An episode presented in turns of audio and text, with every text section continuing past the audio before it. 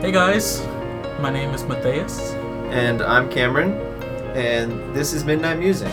a show where we just talk about random facts in the middle of the night. Nice, nice. Background noise. Um, as you can hear, we actually stay in a dorm. We won't say where, but we are at university. Again, we won't say where. Gotta keep that information confidential. yeah, gotta keep it on the DL. Yeah. So, uh, what are we gonna be covering? Well, um, you know, pretty much like random information. Um, for the segment coming up next week or this week, whatever, we are going to be talking about Aretha Franklin. Rest in peace.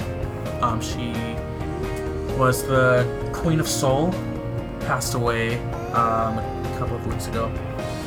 Um, so we, we are just going to be like talking about like her music and like her, her legacy.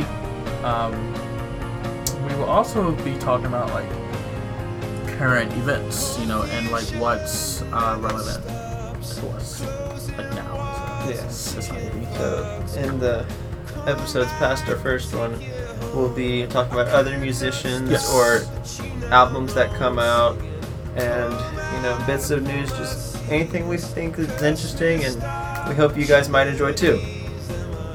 So, uh, hope you will join us when our first episode releases soon. This has been Midnight Musings, signing off.